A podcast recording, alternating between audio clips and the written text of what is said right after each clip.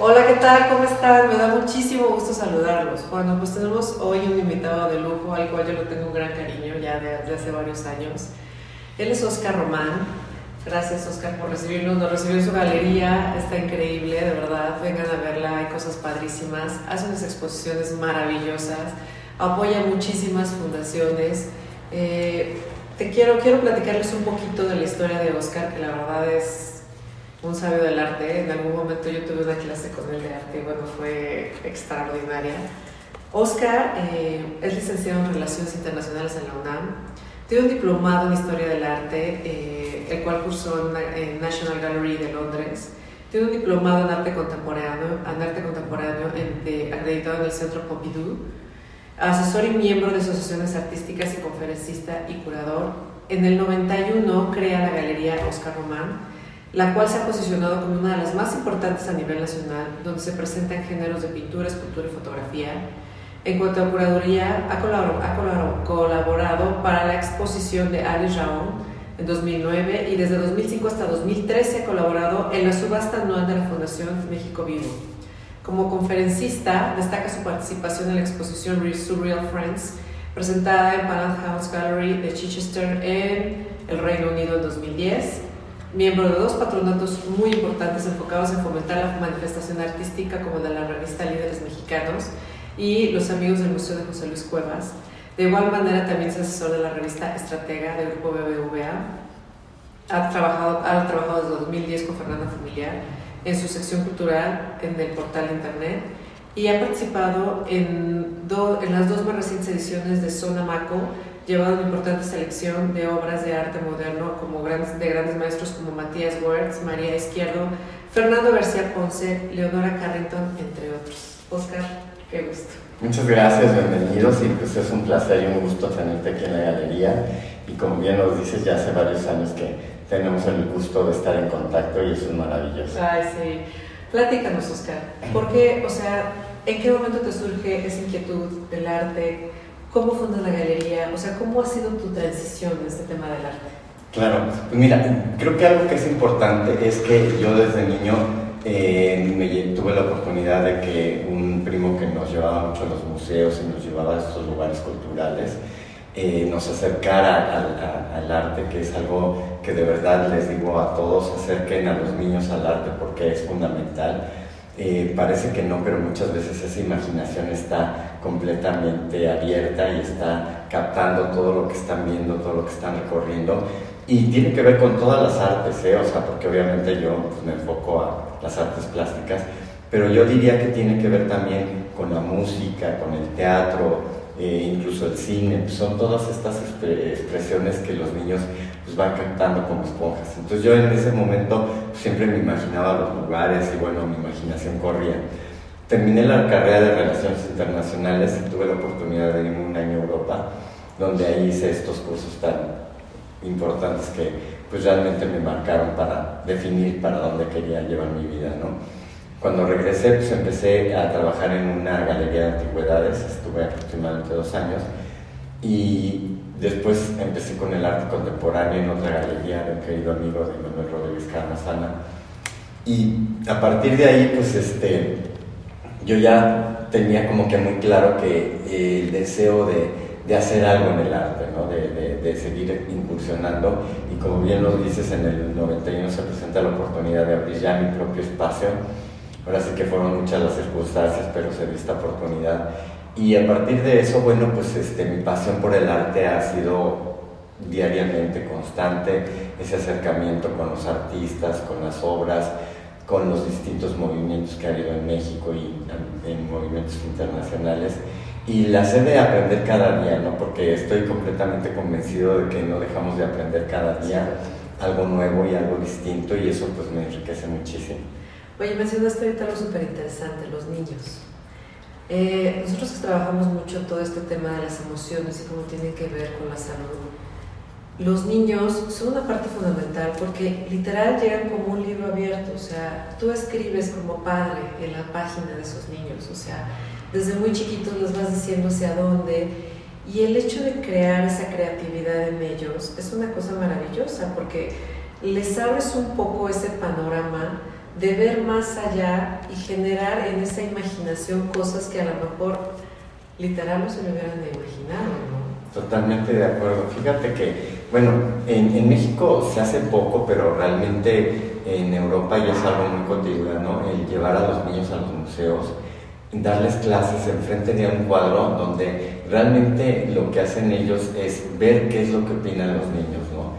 O sea, ver toda esa imaginación que corre al ver la obra, al ver qué se están imaginando, qué están pensando, qué, qué escena es la que estarían ellos este, creando, e incluso la posibilidad de que ellos mismos creen su, su propia obra de arte como a manera de, de, interpretación. ¿no?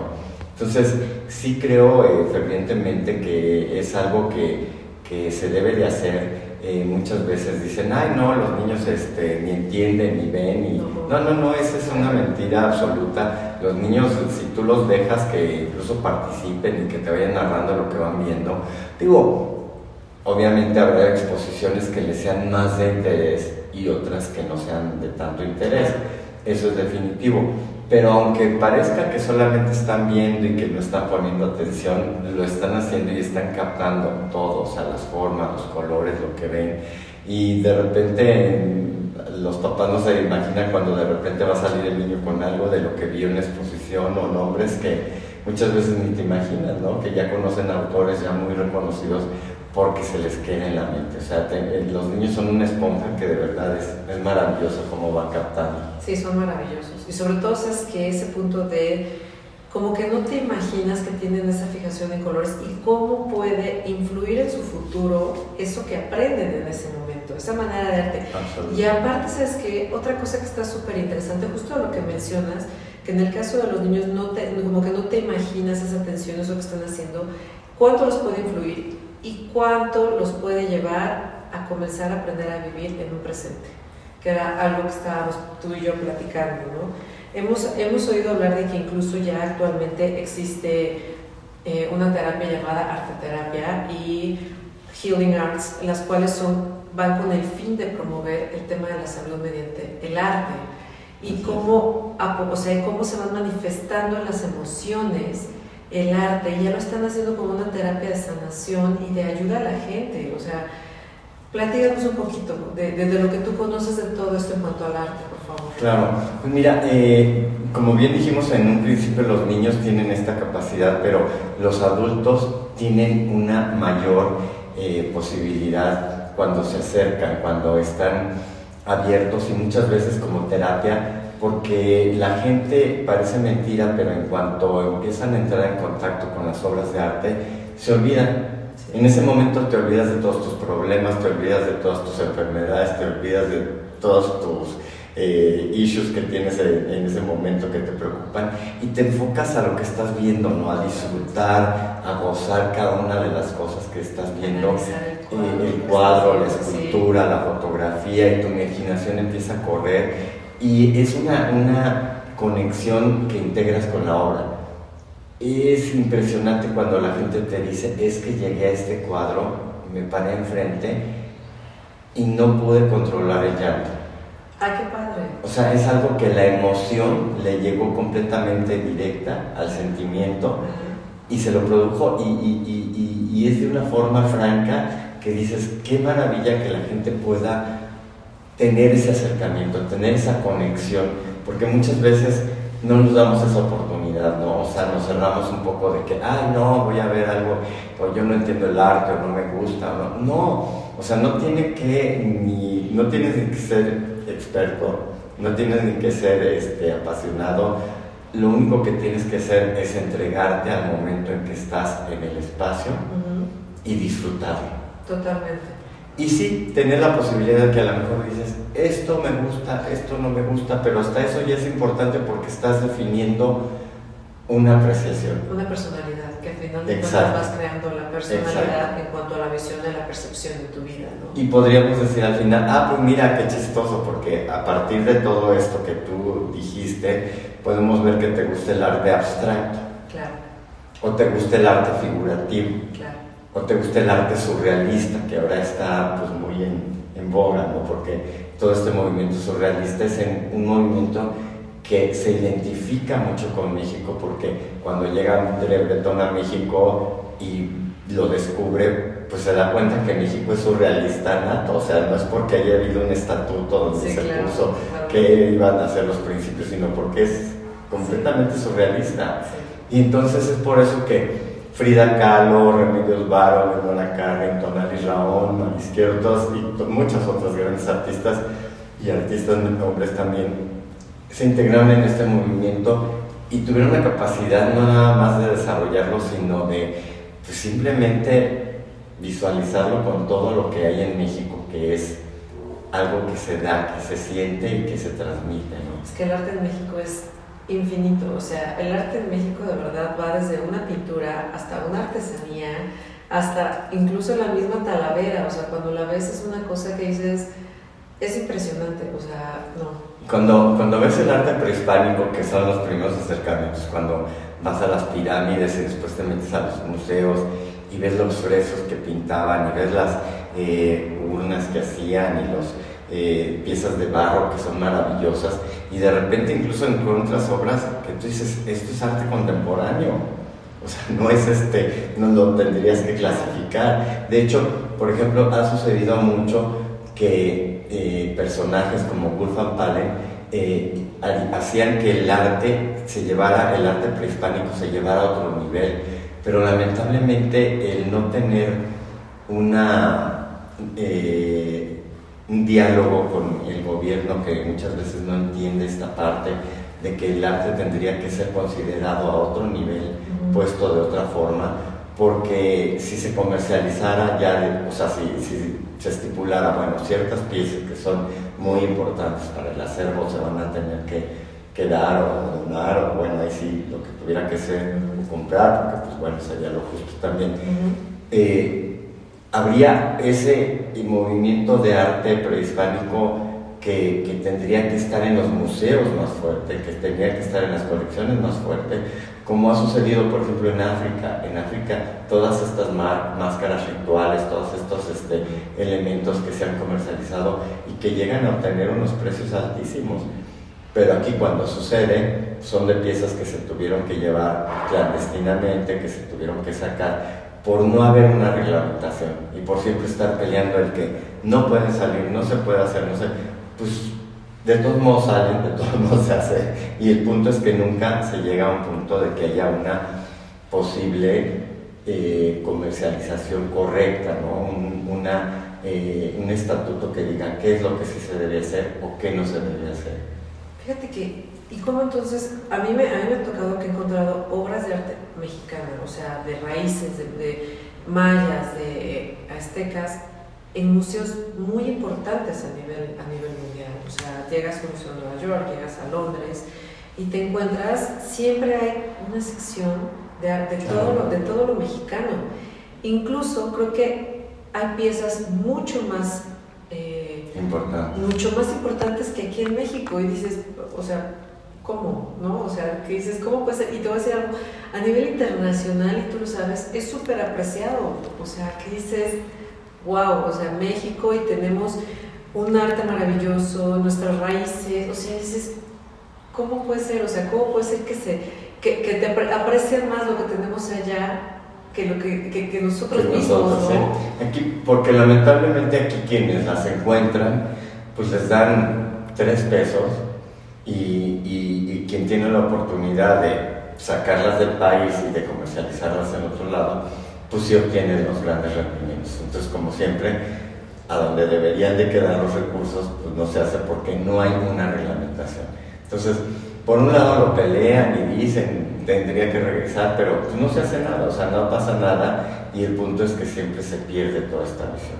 Entonces, esas raíces que tenemos precisamente son la influencia de que si hay mucha gente que cuando los llevas a las pirámides, cuando empiezan a tener todo este contacto, pues claro que están teniendo un contacto con el arte, porque eso es una obra de arte lo que están viendo.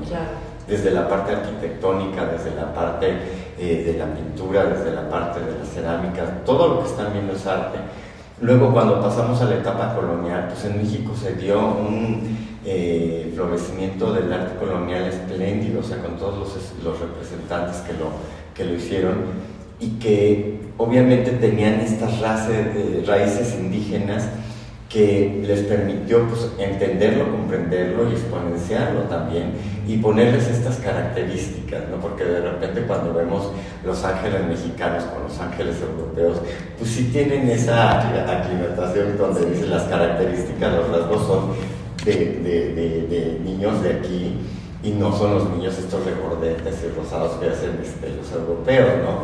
Entonces, todas estas etapas, después viene el arte moderno, que pues, con todos estos representantes maravillosos, con Diego Rivera, con Siqueiros, Orozco, eh, logran crear un movimiento impresionante como lo es el de los muralistas, que obviamente también la gente cuando tiene oportunidad de ir a Bellas Artes o que ha entrado a eh, algunos museos que tienen eh, estos murales, pues obviamente los aprecian y los identifican y siempre están en contacto con el arte. O sea, el arte es algo que lo vivimos diario, pero que muchas veces no estamos como conscientes hasta que llegue el punto de, de, que preguntas, ¿conoces de arte? Y a lo mejor se lo cuestionan y te dicen algunos sí, o mucha gente piensa que saber de arte es haber viajado y haber ido al Museo de Louvre o estos museos europeos, y no, o sea, nosotros tenemos el mayor número de museos en México, incluso de muchos países del mundo, o sea, tenemos una gran eh, tradición de, de, museos y obviamente coleccionistas hay muchísimos.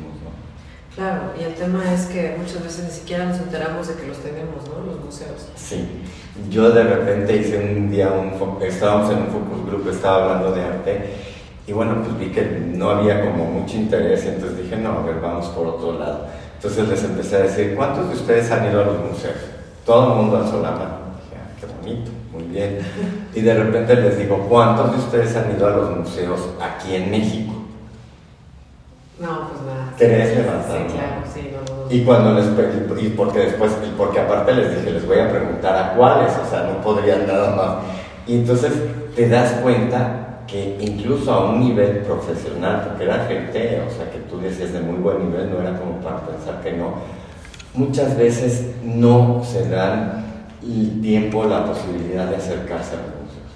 O piensan que porque fueron una vez en algún momento, no, los museos están vivos, los museos cambian de colecciones, de exposiciones constantemente y los museos hay que estarlos visitando porque cada que vayas después de un mes, dos meses, pues te vas a encontrar que hay una exposición nueva que se está presentando.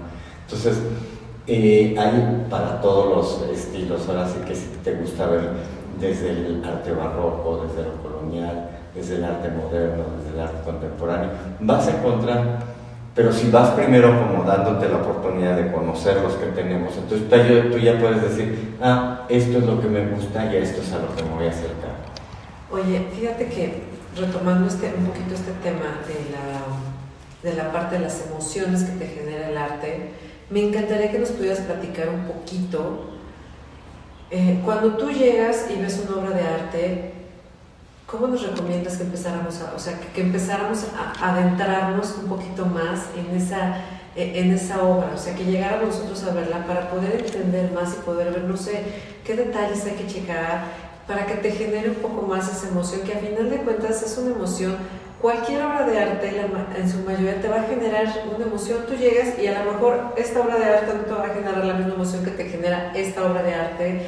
Entonces, pero todas te generan una emoción que a final de cuentas, volvemos a lo mismo, impacta en, o sea, tu, tu, mirada llega a tu mirada, tus oídos, dependiendo de lo que estés, lo que estés viendo, escuchando, llega al cerebro y el cerebro comienza a generar ese tema de eh, hormonas que nos benefician al cuerpo. Y entonces me encantaría que nos compartieras como cómo podemos admirar nosotros, que nos dieras un consejo de qué hacer para poder claro, una obra de Claro, bueno, un poco todo lo que habíamos dicho anteriormente sirve un poco de base, porque cuando tú ya defines un poco qué te gusta, entonces llegas con estos artistas que puede ser un cuadro abstracto, por ejemplo, recuerdo perfectamente cuando fui a la capilla que pintó Rothko, que está en Houston en la Menil Collection, y llegas y es una capilla donde entras y la luz es muy tenue, es casi toda oscura, los cuadros prácticamente son monocromáticos y tú si no tienes si no tienes esa apreciación, sientes que entras a una capilla donde dices, no hay imágenes religiosas, no hay ciertos elementos, ¿qué es lo que, qué es lo que tengo que ver aquí?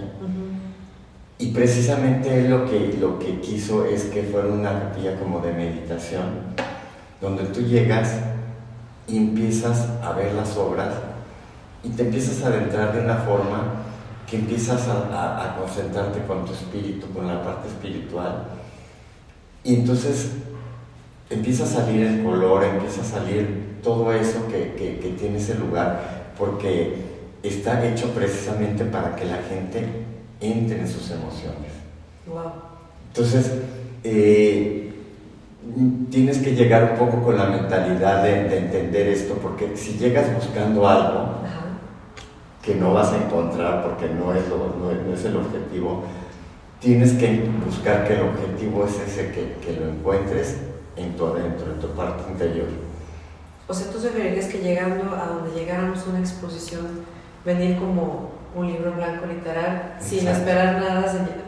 Y entonces, para darte esa oportunidad de lo que te genera la vista, los colores o en su momento. y cuando llegas a la obra correcta que te va a enganchar, que te va a decir, sentir algo que tú dices, con esta obra tengo conexión. Okay. ¿Por qué? Pues porque tiene ciertos elementos, porque me da paz, porque me da tranquilidad, porque me transporta a otro lugar porque encuentro en el color, en la luz, en la textura, en la forma que el artista la pintó, todos estos elementos que se me dan y que es distinto, por ejemplo, ahora con el arte conceptual, porque el arte conceptual tiene otra perspectiva, o sea, tiene la perspectiva de la idea del concepto. Entonces, te lleva a ver conceptos y sobre el concepto, pues tú ya lo interpretas si es un concepto que crees que sí se desarrolló bien o dices, bueno, pues el artista lo interpreta de una forma muy sutil, ¿no? Muchas veces para el arte conceptual es necesario leer antes para, para tener la preparación, que también esa es otra cosa que es importante.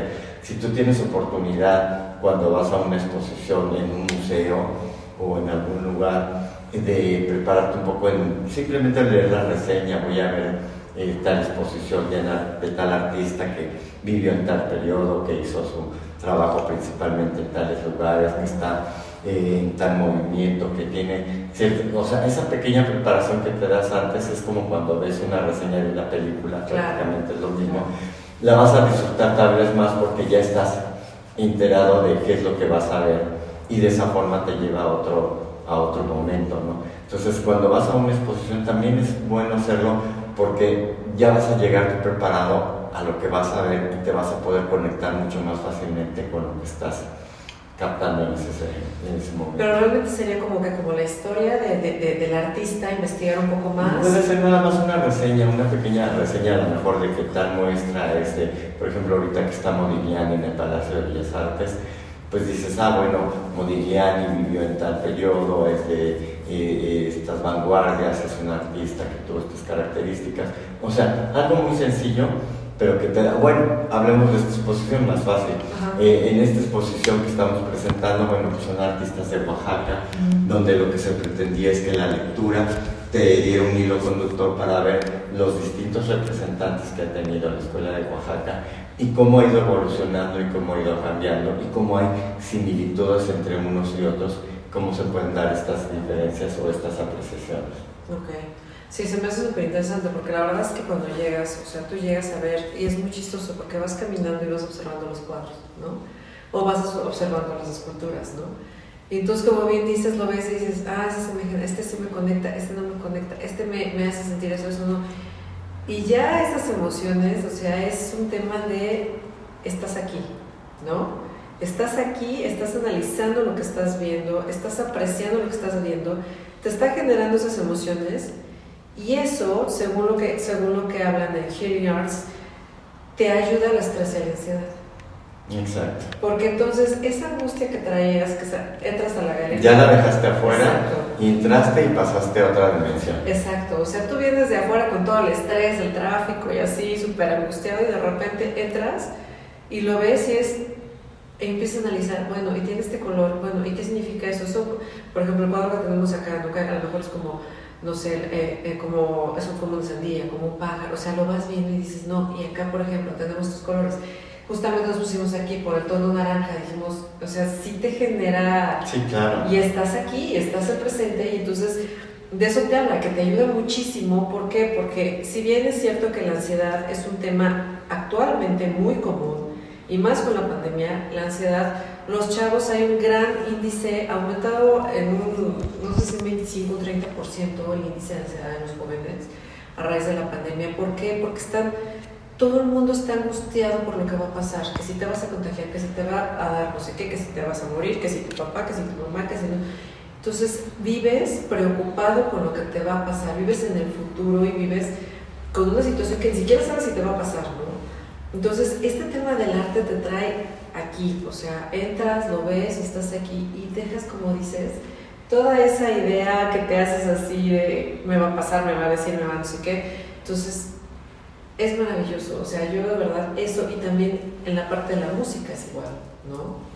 Y, lo acabas de decir algo que es bien importante, fíjate, y, que, que es el punto de los jóvenes estamos viendo que, que, para muchos jóvenes se les ha hecho algo muy difícil porque de alguna forma el estar el día a día en contacto con sus compañeros, con amigos, con, con gente, eh, les tenía una realidad y, y, hay muchos casos terribles aparte de que no nada más se llega a la ansiedad, sino también de suicidios.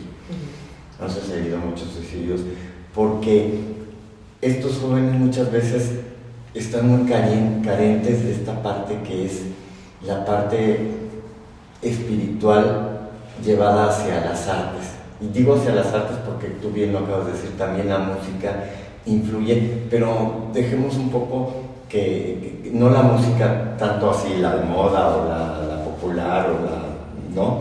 Sino si se adentraran un poco a, a disfrutar esta música que que hay de, de, tantos estilos, o sea, la música clásica, si se adentraran a conocer un poco de la ópera, de, de estos grandes maestros, te lo juro que, que, que, les cambiaría la perspectiva. Muchas veces el problema es que no viene porque en su formación original los papás tienen mucho la culpa de no habérselos inculcado, simplemente como para descubrirlos.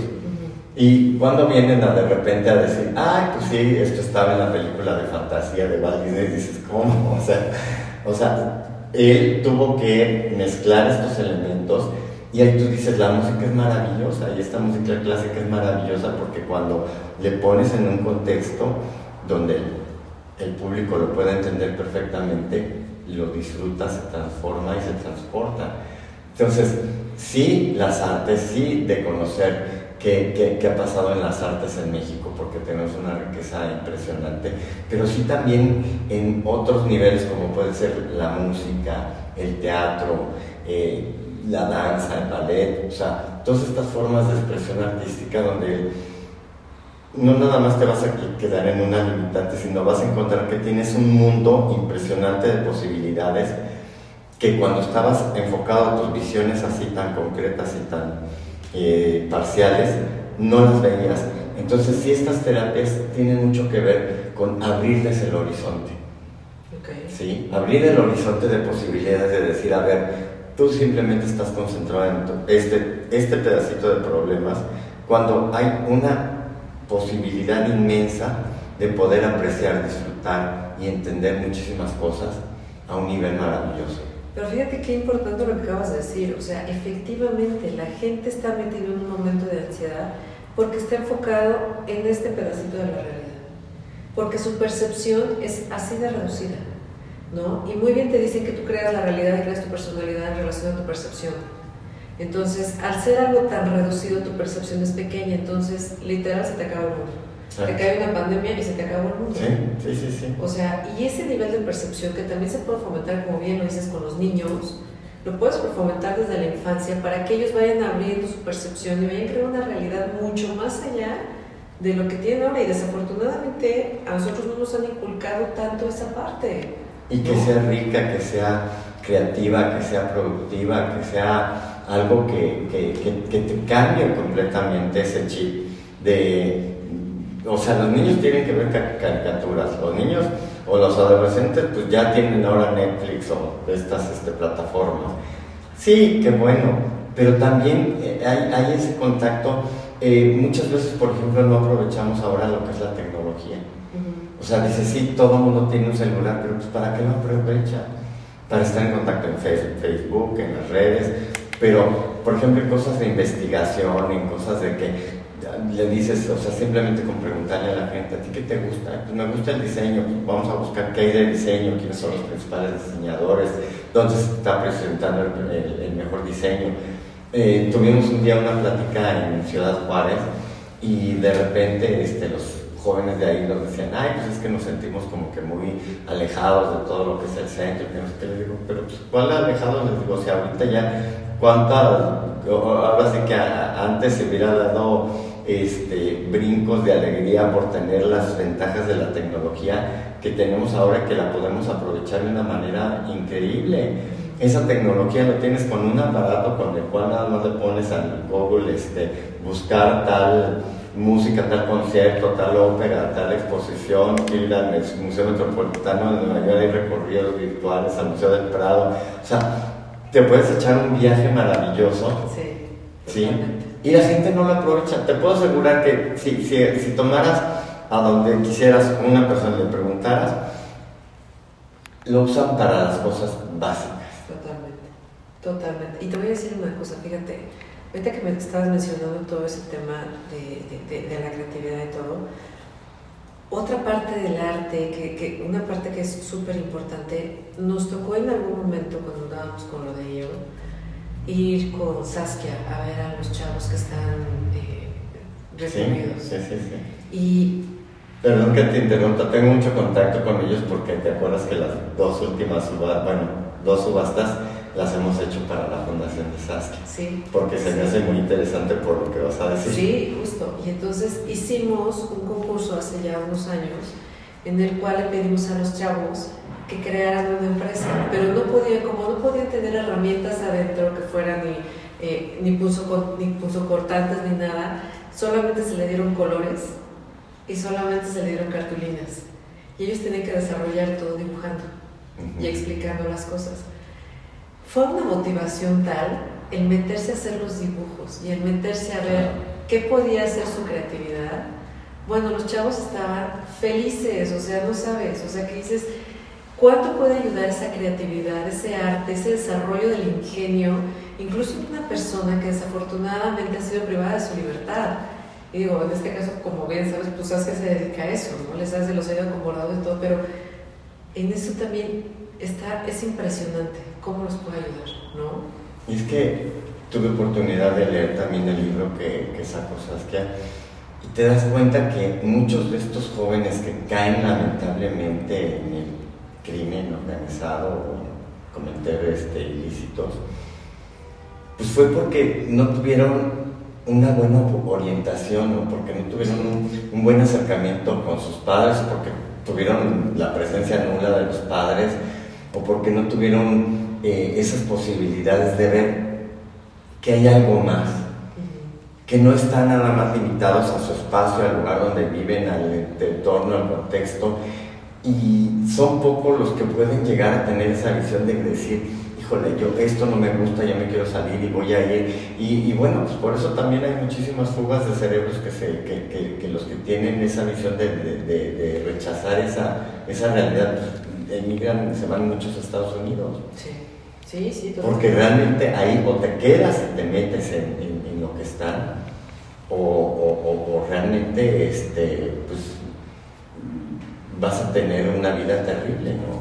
¿Cuántos jóvenes desaparecen, desaparecen sin que pues, nadie haga nada? Sí, sí, muy triste, ¿no? Y aparte, esa parte de esa creatividad que al final de cuentas queda, esa, esa, esa creatividad queda un poco bloqueada. ¿Por qué? Por como bien dices, ¿no? Por ese parámetro de, de, familia, padres que los limitan, que les crean una percepción tan reducida, que no los dejan avanzar, que no les dicen, oye, qué padre, o sea, te gusta el arte, dibuja, haz, conoce más, estudia más, ve más, y y se limitan o, lo tienen nulo y han tenido que ellos ir a investigar solitos y es, es, es muy triste, pero es lo que decimos justamente en, el tema del arte, qué tanto te puede llevar aún más allá, ¿no? A esa, a esa amplitud de percepción que te puede, literal, hoy lo vemos, que te puede llevar a cambiar la decisión de eh, seguir viviendo o dejar o, cortar tu vida momento una percepción reducida, ¿no? Sí, sí, sí. Sí, o sea, eh, de pronto eh, pensamos que que no evoluciona la sociedad, ¿no? que tenemos ciertas limitantes. Y yo creo que la, la, posibilidad que tenemos ahora, por la información y por todos estos elementos que decimos, de poder evolucionar es mucho más grande. El punto medular es encontrar la forma en que se aprovechen estas herramientas. Totalmente. O sea, en que no se quede en, en, en, en esa, en esa pequeñísima parte que, que, es la que el día a día nos absorbe y nos consume, sino en encontrar esa variedad, esa posibilidad de poder eh, abrir nuestro conocimiento y, y, y, lo que nos gusta y, incursionarlo y descubrirlo y, poder ir más allá. Porque muchas veces antes decíamos, bueno, pues este, no tengo los libros, no tengo los medios, no tengo la forma. Yo creo que ahora hay, de verdad, es mucho más accesible la forma en que se puede hacer, pero falta el elemento más importante que son las ganas. Sí, totalmente. Pero voy a decirte una cosa, fíjate qué interesante. O sea, si tú te pones a, a, revisar, como dices, te metes en redes, te puedes sacar información a lo mejor de un tour virtual al Museo del Prado, ¿no? ¿Qué te va a generar eso? Te va a generar una emoción impresionante Número uno, vas a, como bien lo decimos, vas a empezar a abrir tu horizonte, a abrir tu perspectiva y a, pensar un poco más, un paso más allá, ¿no? Empezando por ahí. Dos, te voy a decir ahí en ese tema de salud emocional, te va a generar aparte ese, e, esa sensación, esos sentimientos que te van a generar endorfinas, dopamina, que te van a hacer que el sistema inmunológico también funcione, funcione como debe de ser. ¿Por qué? Porque tú solito te estás generando eh, eh, ese sentimiento y esa perspectiva que te está abriendo. Entonces tu cerebro automáticamente reacciona, manda las señales, manda las sustancias y el sistema inmunológico se comienza a nivelar y se cae en un tema de coherencia que es conexión corazón, que tiene muchísimo que ver con el arte corazón-mente. Caes en esa parte de coherencia en la cual eh, te ayuda, incluso en estos momentos, te ayuda muchísimo. ¿Por qué? Porque el estar metido en un miedo, el estar metido en una angustia, el estar metido, no porque el estrés sea malo, el estrés es importante hasta cierto punto, pero hay que dosificarlo, ¿no? Claro. Pero esa parte eh, de salud que te puede generar, porque haces una conexión al momento de ver una obra de arte corazón-mente, que todo tu cuerpo se siente diferente, te cambia hasta la salud, te cambia la visión, te cambia muchísimas cosas, ¿no? El ver una obra de arte, y si lo puedes hacer como tú dices en las redes, que te metes y ves un tour por el Museo del Prado, ¿qué te puede generar eso? Bueno, maravilloso, ¿no? Sí, ¿no? Y ahora, bueno, pues ellos se han dado la tarea de hacer muchos ejercicios para incluso llamar la atención no nada más de, los públicos conocedores, sino por ejemplo estos este, programas donde hacen un cuadro, donde meten a los niños al cuadro, donde hacen que sean partícipes de esta escena que estaban viendo en, la pintura, que de repente pues la ven como algo donde se vuelve como una obra de teatro pequeña, donde ellos son parte de ese, de, ese momento, ¿no? donde están actuando una realidad de una obra que fue de hace muchísimo tiempo, ¿no? Entonces es maravilloso, o sea, realmente sí hay cosas muy interesantes.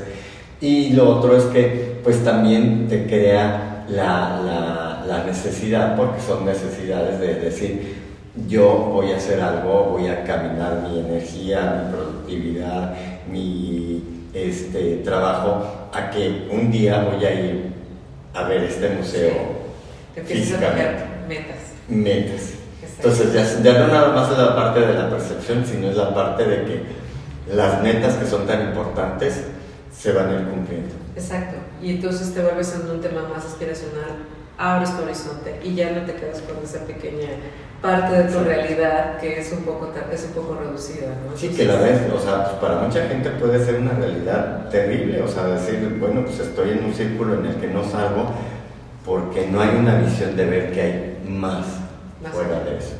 Oye, platícame una cosa, porque para mí es muy importante que la gente sepa que cuando tú tienes un proyecto en tu vida, tienes una meta en tu vida y lo consigues, automáticamente te generas una autoestima mayor, te vas sintiendo cada vez mejor, te vas sintiendo más feliz y más realizado contigo mismo.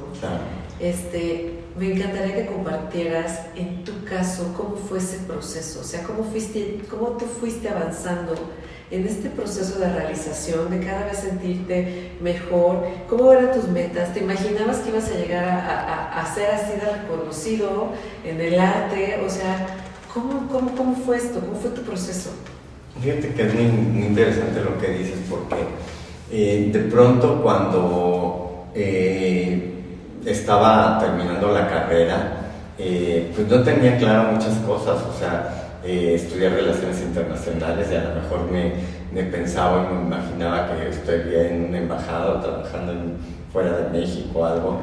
Y, y bueno, un poco este viaje fue así como para darme cuenta si también me quería ir de México, quería estar en otra parte de, de, Europa o de alguno de estos lugares maravillosos.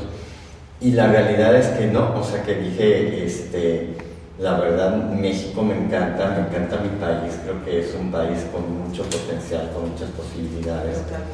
Y cuando regresé, porque pues regresas un poco de cero, ¿no? O sea, de cero en el sentido de que eh, sí, empecé a trabajar en lo, en lo de las antigüedades, pero es un poco difícil porque aparte cuando ya este, había estado trabajando en una secretaria de gobierno y había tenido este, una jefatura de departamento, se iba muy bien todo esto, pues vuelves como que hacia abajo y dices, bueno, pues de pronto a veces me siento como un poco como que estoy de dependiente de una tienda, pero ahí tiene que llegar un buen consejo de alguien que te dice, pues no, aprovecha lo que estás viendo, aprende, ahora obviamente ten la visión de, desarrollar toda esa eh, ese conocimiento que te va a dar eh, entender los estilos, qué es lo que estás viendo, qué es este, los objetos que tienes aquí.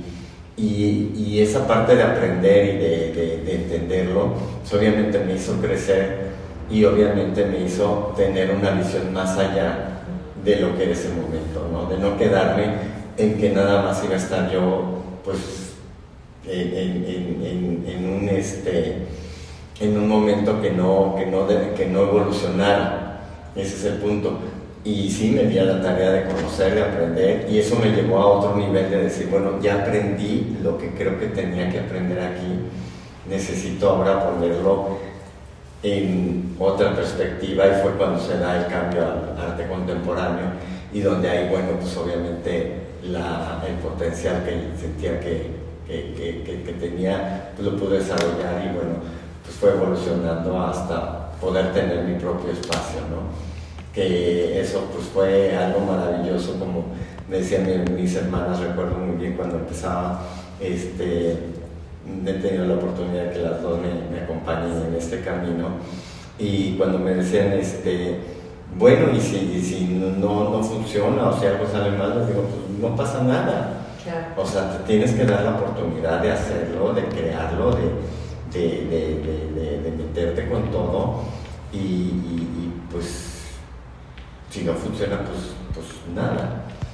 Por fortuna ha funcionado, ha funcionado muy bien y bueno, pues estamos ya con 30 años prácticamente de estar trabajando en este proyecto. Y ese momento en que tú decidiste, porque realmente el arte es tu pasión, o sea, es lo que amas hacer. Sí, cuando ya, ya me metí, cuando ya lo descubrí, o sea, es, la pasión, es, es, el motor, es algo que te genera todos los días, cada que estamos planeando una exposición, cada que estamos viendo qué se va a presentar de un artista. Y parece mentira, pero cada exposición, cada, cada momento cambia eh, porque estás viendo algo distinto, o sea, el espacio se transforma, se, se, se, llena de, de, elementos distintos y, y, realmente eso me llena muchísimo, es, es, es un, un, un sentimiento, una emoción que como bien lo dices, solamente cuando te metes en esto puedes lograr. Cuando estás haciendo lo que amas. Exacto. Platícame una cosa. Eh, nuestra cultura no está muy hecha a aceptar a veces que tienes ciertos tropiezos o ciertos fracasos. Yo creo que cuando arrancas con tu pasión, siempre te cosas. Y que no te salió por acá, y que de repente entonces te caes y dices, ay, estoy en buen camino, lo estoy haciendo bien, o me tengo que mover, o qué. ¿Qué fue lo que a ti te motivó para nunca rendirte y decir esto, o sea, esto es? Absolutamente. Bueno, he de decirte que mucha gente dice, ay, pues este, sí, pues bueno, pues abrir tu espacio y ya eres tú el propietario. Bueno, las diferencias las voy a decir, cuando trabajaba en gobierno, trabajaba con un horario. Ajá. Sí, sí, cambia.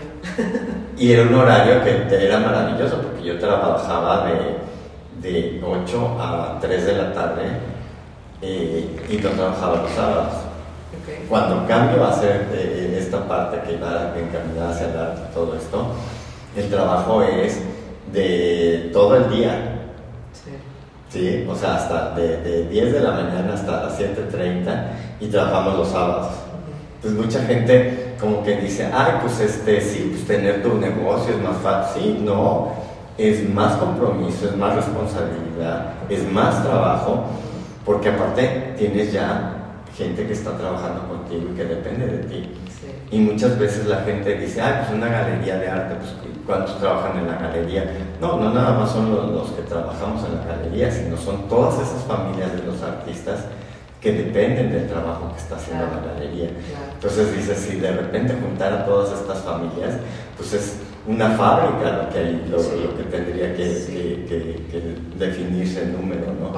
Entonces cambia muchísimo y, y sí, te da mucha gratificación y te da mucho gusto, aparte cuando tienes logros de que participas en exposiciones internacionales, por ejemplo, nosotros tenemos ya una colección de surrealismo que eh, la mandamos muchas veces a distintas partes del mundo y que realmente es maravilloso cuando ves que en Alemania, en Suiza, en Inglaterra, en Francia, en Rusia, en distintos países, eh, están viendo el arte de México porque tú les estás dando la oportunidad de, mandárselos y que lo aprecian y que, y que dicen, wow, esto, esto están haciendo en México, yo quiero ir a México para verlo, ¿no? ¿Cuánta gente, de repente no nos damos cuenta, pero cuánta gente viaja a México para conocer el Museo de Frida Kahlo? Claro. Para ver dónde vivió esta artista mexicana. que podrán decir la gente si les gusta o no les gusta, independientemente de lo que para mucha gente sea, es la artista más importante a nivel internacional de México. ¿sí? Y es una artista que tú puedes ir a países árabes o donde vayas, a lo mejor no saben dónde está México, pero sí saben de Frida Kahlo. Entonces, realmente hay que agradecer esas cosas porque eso nos lo ha dado el arte. Y muchas veces aquí se pierde la, la, apreciación, digo, lamentablemente no todos los gobiernos lo entienden, ni siquiera captan qué es el arte, ¿no? Entonces, el arte te sirve para muchas cosas, te sirve para la parte espiritual, la parte interna, pero también te, te sirve para la parte de difundir un país, de, de darlo a conocer a otras partes del mundo. Totalmente. No, bueno, el arte te mueve, o sea, el arte mueve muchísimas cosas. En este punto de, salir adelante, porque mucha gente creo que es, volviendo un poco a ese, ese tema de la realidad de la percepción, eh, a mí en algún momento me tocó conocer una cultura que es la cultura israelí, que habla mucho en el tema de, eh, tienen grupos incluso donde se reúnen a platicar de sus fracasos. Sí. Cuando tú comienzas este camino independiente, seguramente te caíste varias veces y seguramente en algún momento dijiste, ya, no quiero, ya estoy cansado, ya no sé. ¿Qué te motivaba para decir, no, sí, o sea, sí, sí, sí voy a salir adelante y sí lo voy a lograr porque esto es el camino que quiero seguir? ¿Qué era lo que te motivaba para hacerlo?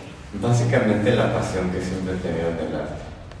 Era lo que decías, tienes... O sea, yo te voy a decir una cosa para mucha gente eh, pueden decir a lo mejor, ay, sí, el negocio del arte es un negocio, este, es un negocio que es difícil, que es muy complicado, que muchas veces cuando lo estás iniciando, si piensas que lo vas a iniciar porque te vas a volver este rico del, hacerlo, es, la mentira más absoluta, es de verdad. O sea, mucha gente que ha abierto así porque pensando que es lo más fácil del mundo se dan cuenta. Y por eso vemos también muchas galerías que abren y cierran con esa facilidad. Y vemos que las galerías que ya llevan mucho tiempo pues son galerías que sí están muy fundadas en esa pasión, en que no es, no es el punto económico porque de repente me dicen, ay, pues este, eh, sí, sí es un, es, es un super negocio, dices, no, o sea, porque es como cuando promueves a un artista. ¿Cuántas carreras hemos visto de los artistas que piensas que uy, son ricos y millonarios y que no ven todo el dinero que se gastan en la promoción, en la difusión, en este, lanzar un concierto todo, que al final, pues si tienen una buena administración lo van a poder este, ver, pero si no, pues es completamente difícil, ¿no? Muy complicado. Entonces, no, es, es, es, es, lo que me ha movido a mí de verdad, y, siempre lo digo, es, esa pasión eh, sin, sin, sin, pensar qué es lo que te va, qué es lo que te va este, a, dejar hablando de la parte económica. Porque si tú vas a hacer un negocio pensando en la parte económica, pues dedícate a otra cosa. Totalmente.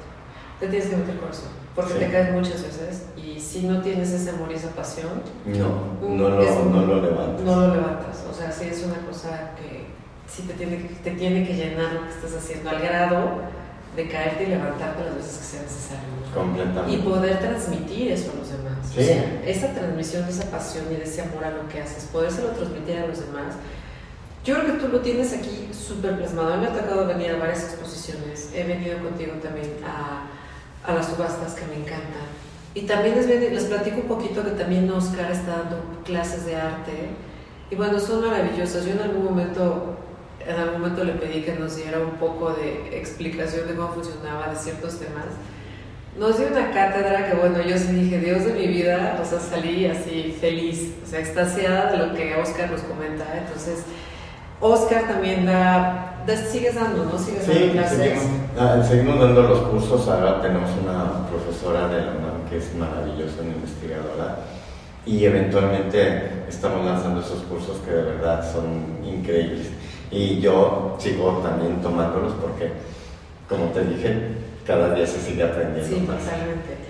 Y luego si puedes compártenos para que los podamos compartir con los seguidores. Claro, por supuesto, con todo. Creo que está increíble que todos aprendamos a, a, a valorar y apreciar el arte, porque como, como lo acabamos de mencionar, número uno, te abre la perspectiva. Con sus niños, súper importante, ¿no? Comenzar a trabajar. ¿Por qué? Porque si bien es cierto que ahora los jóvenes están viviendo una situación muy complicada y está cayendo en mucho estado de ansiedad, también es esa parte de esa angustia de no saber, en conclusión, qué es eh, ese, ese como panorama tan amplio que pueden tener a nivel mundial, ¿no? Claro. Es, el arte también te lleva a generar esas metas, a quiero conocer, quiero ver más allá, ¿no?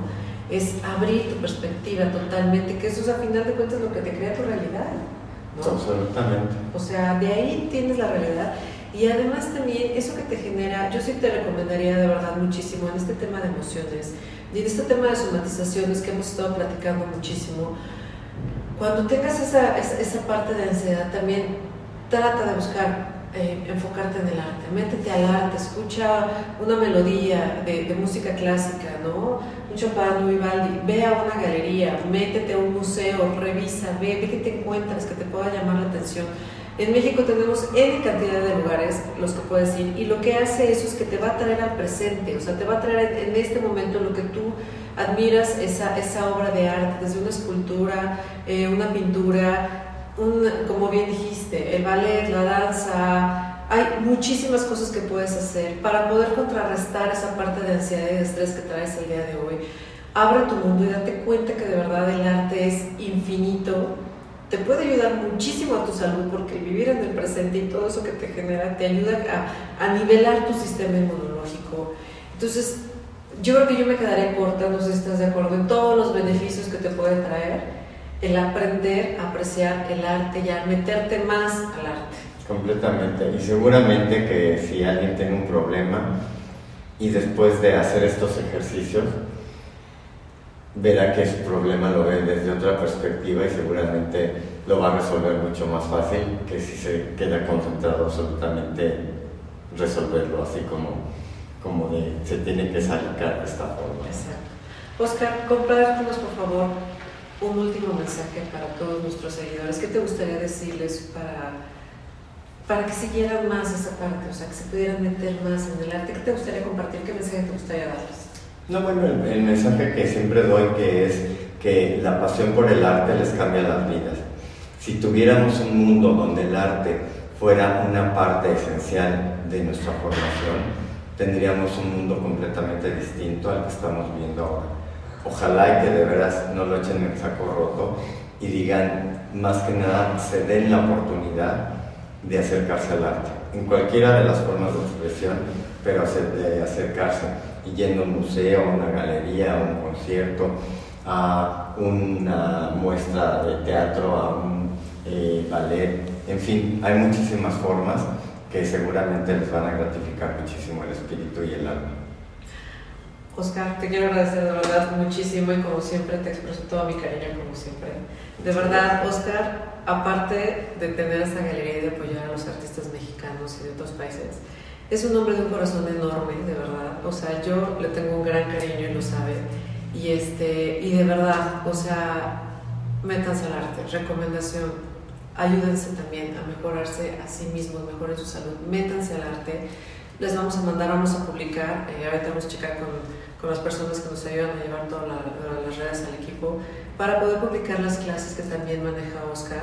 Creo que es bien importante que aprendamos también lo que estamos viendo y cómo funciona, porque es como todo, si lo ves por encimita a veces a lo mejor como que no lo entiendes mucho, pero una vez que te metes y le entiendes cómo lo hacen, por qué lo hacen, el fondo real, es otra perspectiva y volvemos a lo mismo.